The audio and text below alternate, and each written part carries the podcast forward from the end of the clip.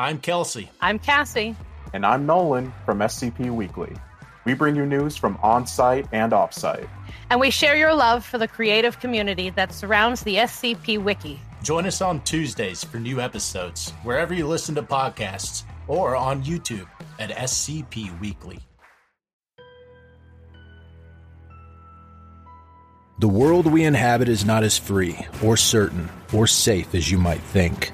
The things that you believe to be unassailably evident are little more than shadows dancing behind a curtain, a masquerade crafted and dutifully upheld by an organization known as the Foundation.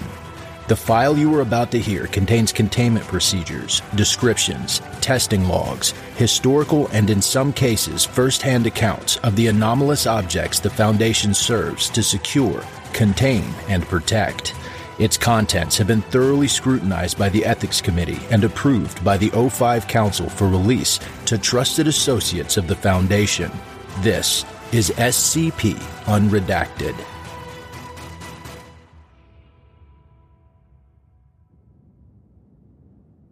L. It's finished. Lynn Marnus is more than 90 years old and hasn't stood at his full height in 10. He was a tower of a man in his prime, two meters tall and built like a boxer. Nearly nobody he ever met was able to look him straight in the eye, at least not and tell him no. Illness has gradually eaten away at that over the years. He feels as if he lives at the bottom of a deep bath, everybody he ever meets looking down at him from slippery, unscalable walls, none of them able to reach down to help him. He spent his final months crumpled up in bed like a dying spider, changing to a corpse's color ahead of time. It might have been bearable if he lost his mind, but he remembers what he used to be a leader, a powerhouse. He used to be able to alter the course of terrible events for the better, to get justice.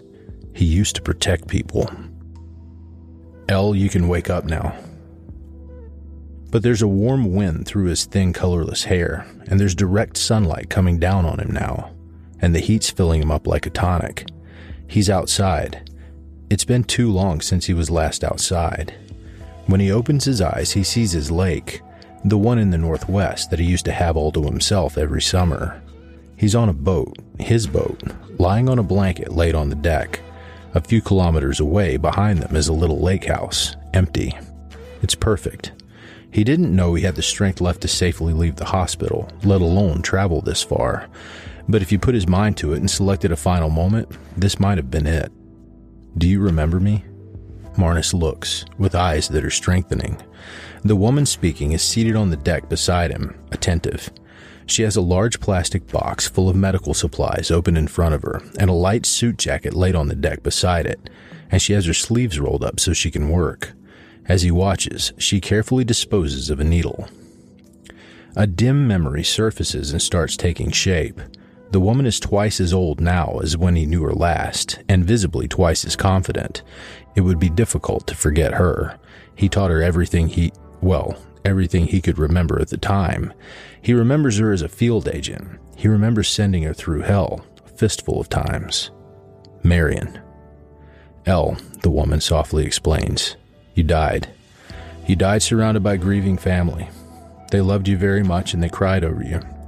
The funeral for the fake is in a few days, but unfortunately, you won't be able to see it yourself. You're dead now, and this is what comes next. Marion. Hutchinson. Marnus feels gold spreading through his bones. Miracle juice. It's Wheeler now, but she doesn't correct him. When you retired from the Foundation, L, we did what we do to all of us who retire, what all of us agree to when we sign up. We gave you some medicine that made you forget. As you stepped out the door for the last time, all the work you did for us, great work that saved lives, evaporated away, and your cover story sealed over those years and became reality. That's why you've spent your whole retirement believing you were a former section chief at the FBI. It's what you wanted. It's what we wanted. It's what you agreed to. But you alone agreed to something else as well, and you must be starting to remember now what that something else was. I've injected you with a serum that throws the human aging process into hard reverse, and it affects everything organs, tissues, memories. You'll be coming up on it soon. Remember? Yes, Marnus croaks, remembering, dizzy. You signed over your final 12 hours to us. You asked for a full and happy and well deserved retirement. But now, for the last day, you work for us again because of one particular job. I have it in writing here, you see. Do you recognize your signature? And mine? I witnessed. Yes. Do you remember who you are?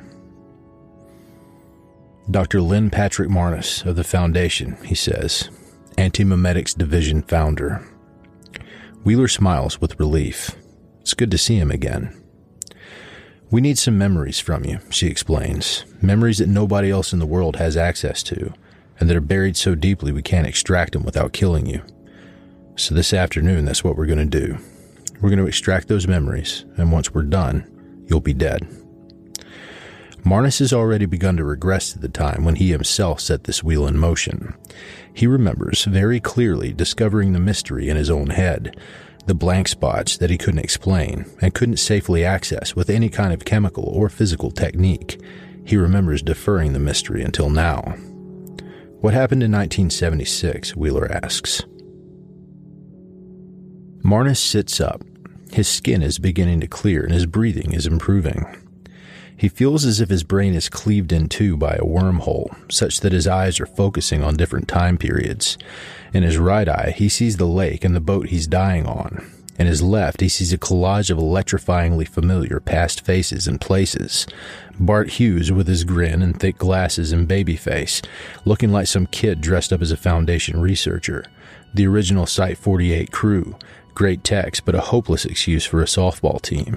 Young Marion, with steel strong nerves and a mind like a laser, suits and lab coats and MTF operatives, and everywhere paperwork and floods of serial numbers. He starts to speak. 1976 was the year he founded the division. He brainstormed the whole thing in one legendary week, hammering out the science and then distilling the first chemical mnestic with the help of the hand-picked trio of assistants the first antimemetic researchers. No antimemetic SCPs had ever been observed up to that point. The entire operation was a shot in the dark, and yet the team immediately struck gold. Passive black holes of information, active predatory infovores, unrememberable worms which covered the human skin like dust mites, contagious bad news, self sealing secrets, living murders, Chinatowns. Wheeler wonders if there might be something more serious awry with Marnus's head. His version of events is hopelessly romantic in Wheeler's experience. Nobody looks back on Foundation work fondly. But it was all too fast, Marnus says.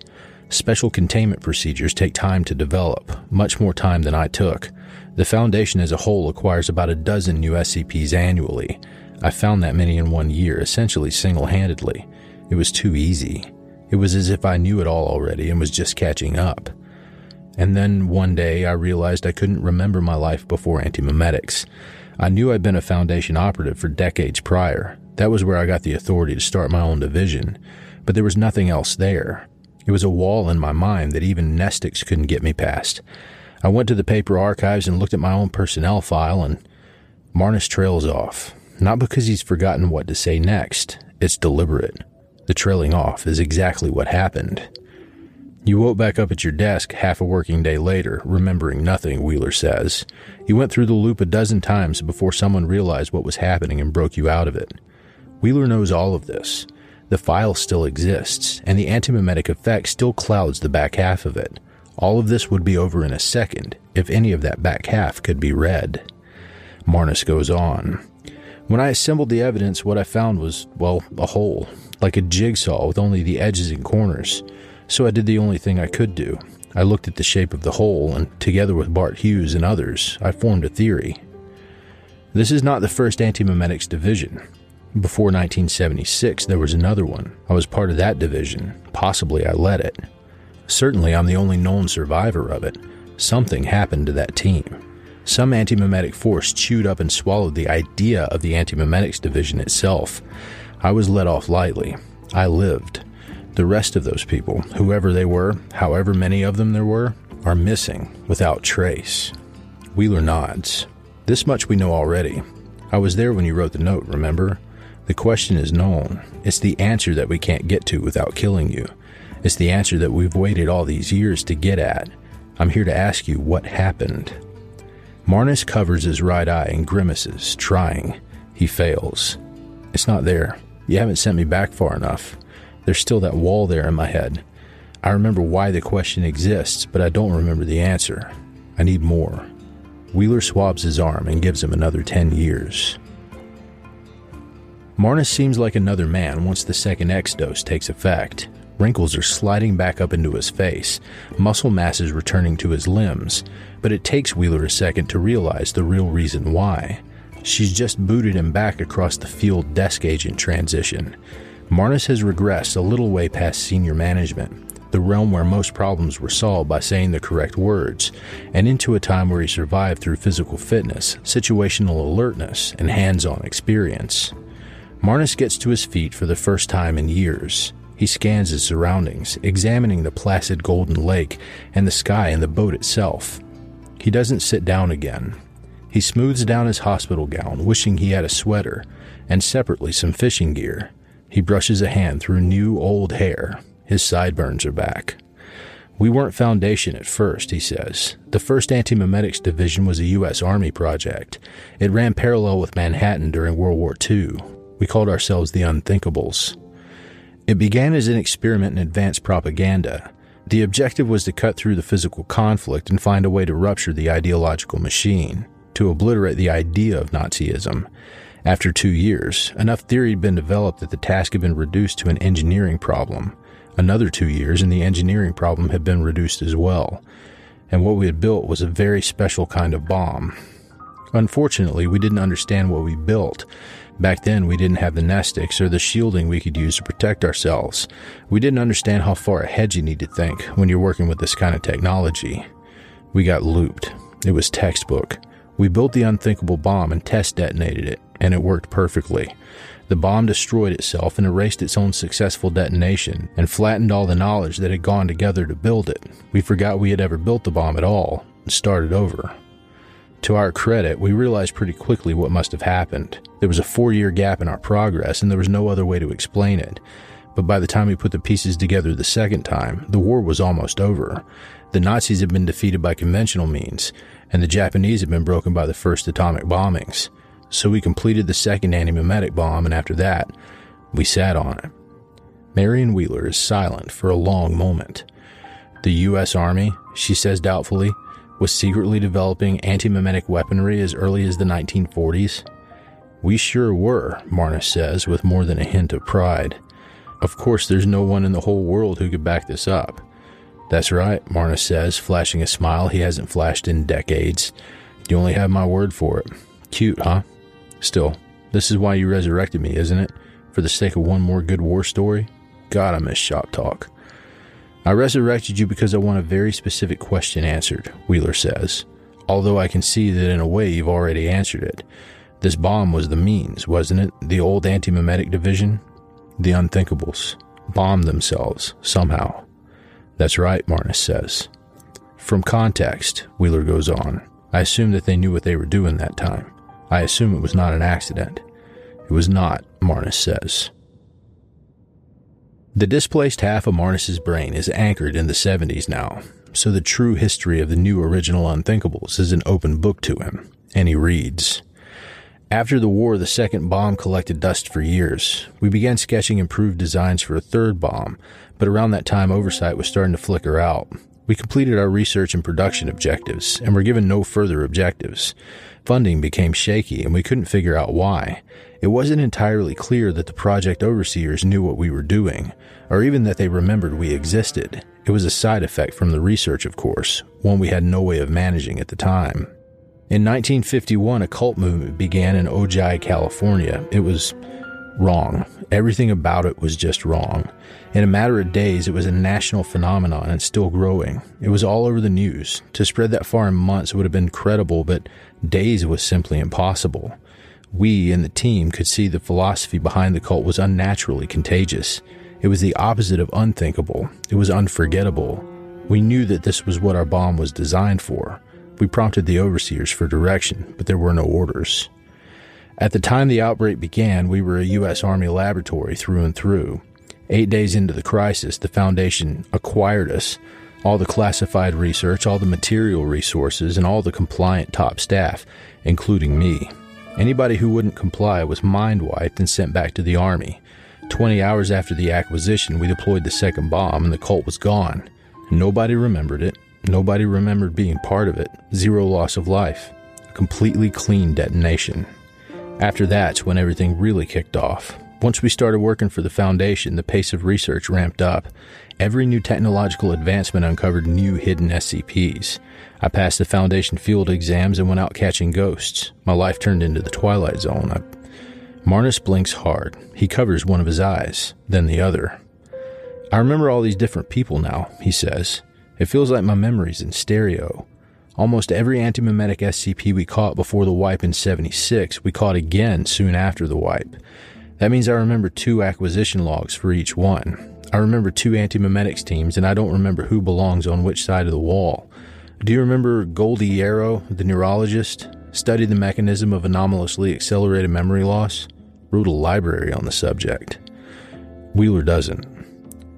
Dr. Ojobaru? Julie Still? Oh, this is important. Are you at the right place in your own timeline to remember what happened yet? Marnus focuses, and he discovers that he is. Something changes in his eyes as he stops reminiscing.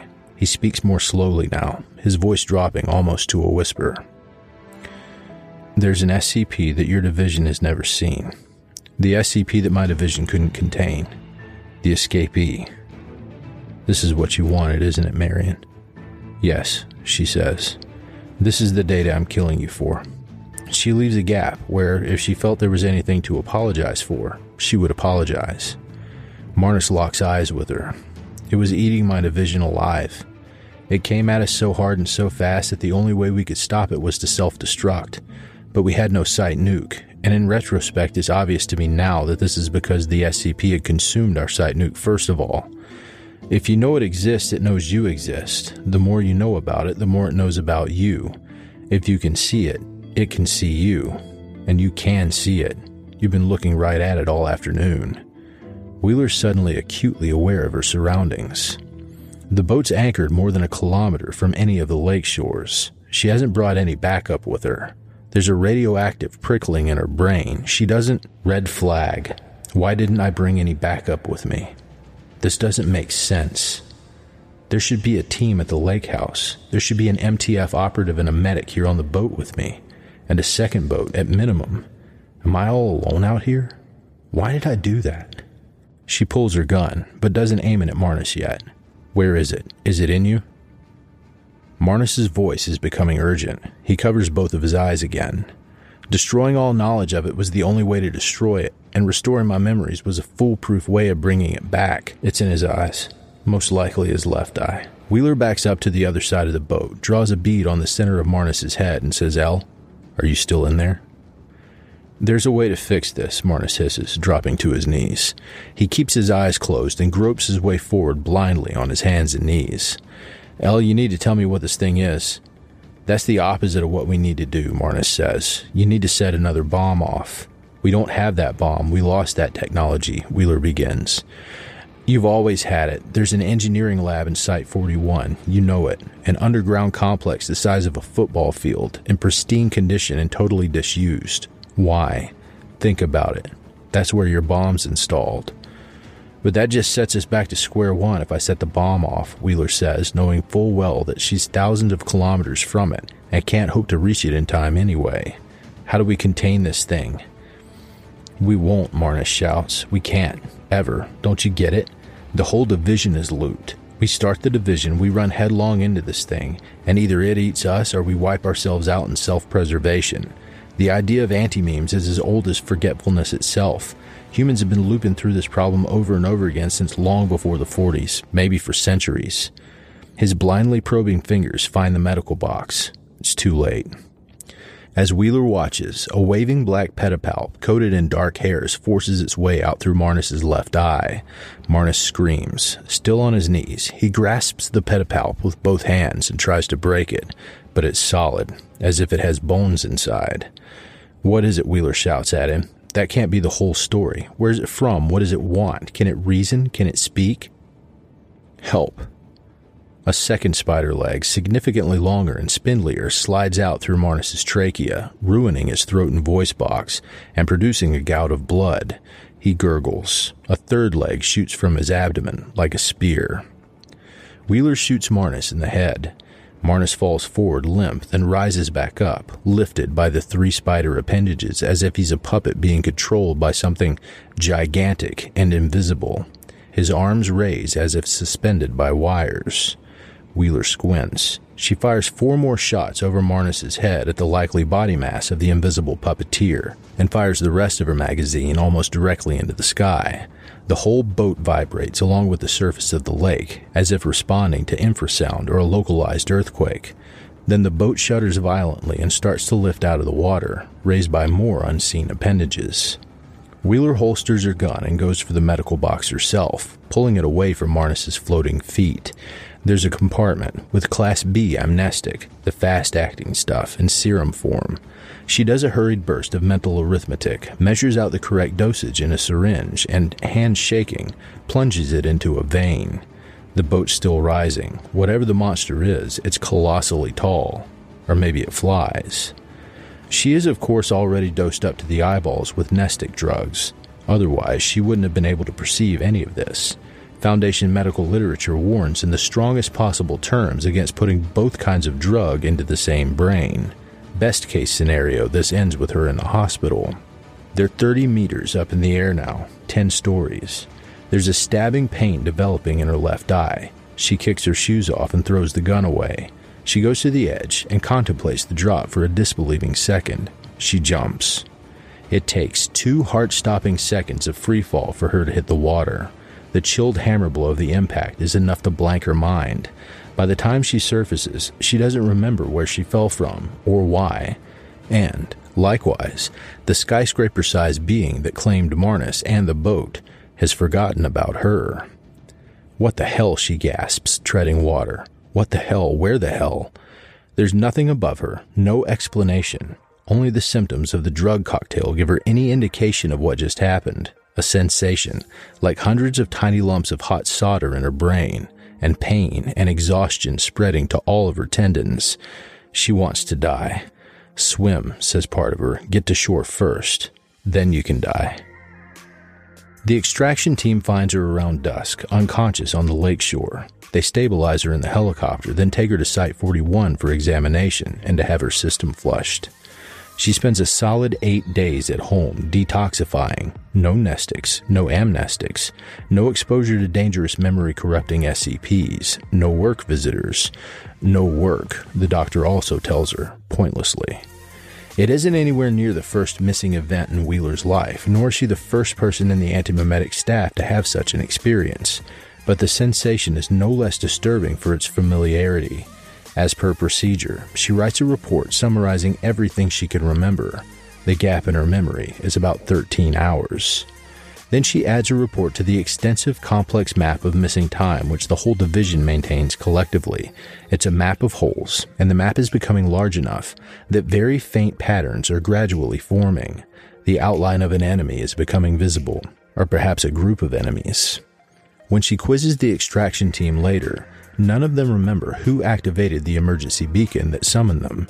In fact, the beacon itself cut out long before they landed at the lake. Wheeler compares the current size of her division with her best estimate of what it should be.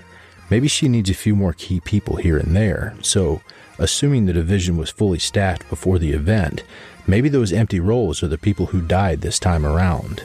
Maybe one of them activated the beacon. A commendable act by someone now only known to exist because of that single act. It's weeks later, still, that Wheeler discovers the largest new hole in her memory. Who founded the division? When? Excerpt from document User's Guide to Chemical Mnestics.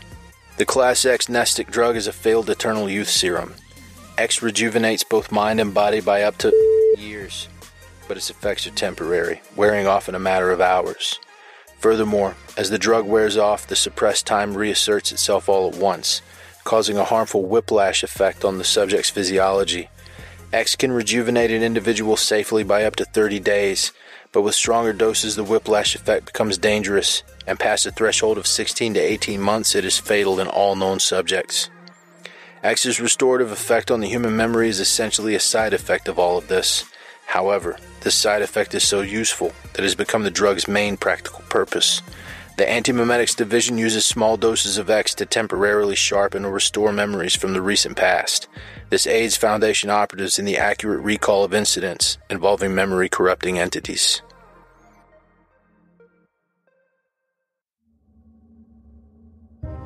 Thank you for listening to this podcast. If you like what you hear, follow the link in the description to patreon.com slash scpunredacted and help support me by becoming a patron for as little as $3 a month.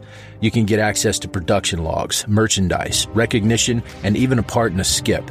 Regardless of tier, all patrons get early access to every single episode. I don't have the talent it takes to write a skip. All I do is read. Original authors make this podcast possible, so credit to the original author. Their links in the description. Show them some love as well. Consider becoming a member of the SCP Wiki. Upvote their work and maybe write a skip of your own. Maybe I'll read it here someday. You never know if you never try. The content of this podcast and content relating to the SCP Foundation, including the SCP Foundation logo, is licensed under Creative Commons Sharealike 3.0 and all concepts originate from scpwiki.com and its authors. This recording, being derived from this content, is hereby also released under Creative Commons Sharealike 3.0.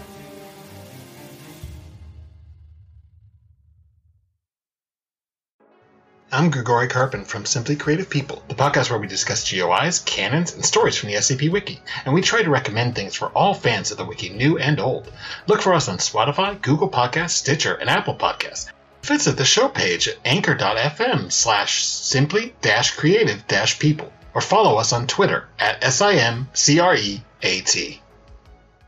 Hey there, this is DJ Skip, host of Foundation After Midnight Radio, coming to you from the only third shift broadcast for personnel by personnel. Be sure to tune in wherever you listen to podcasts to not miss out on containment news and community announcements from within the Foundation.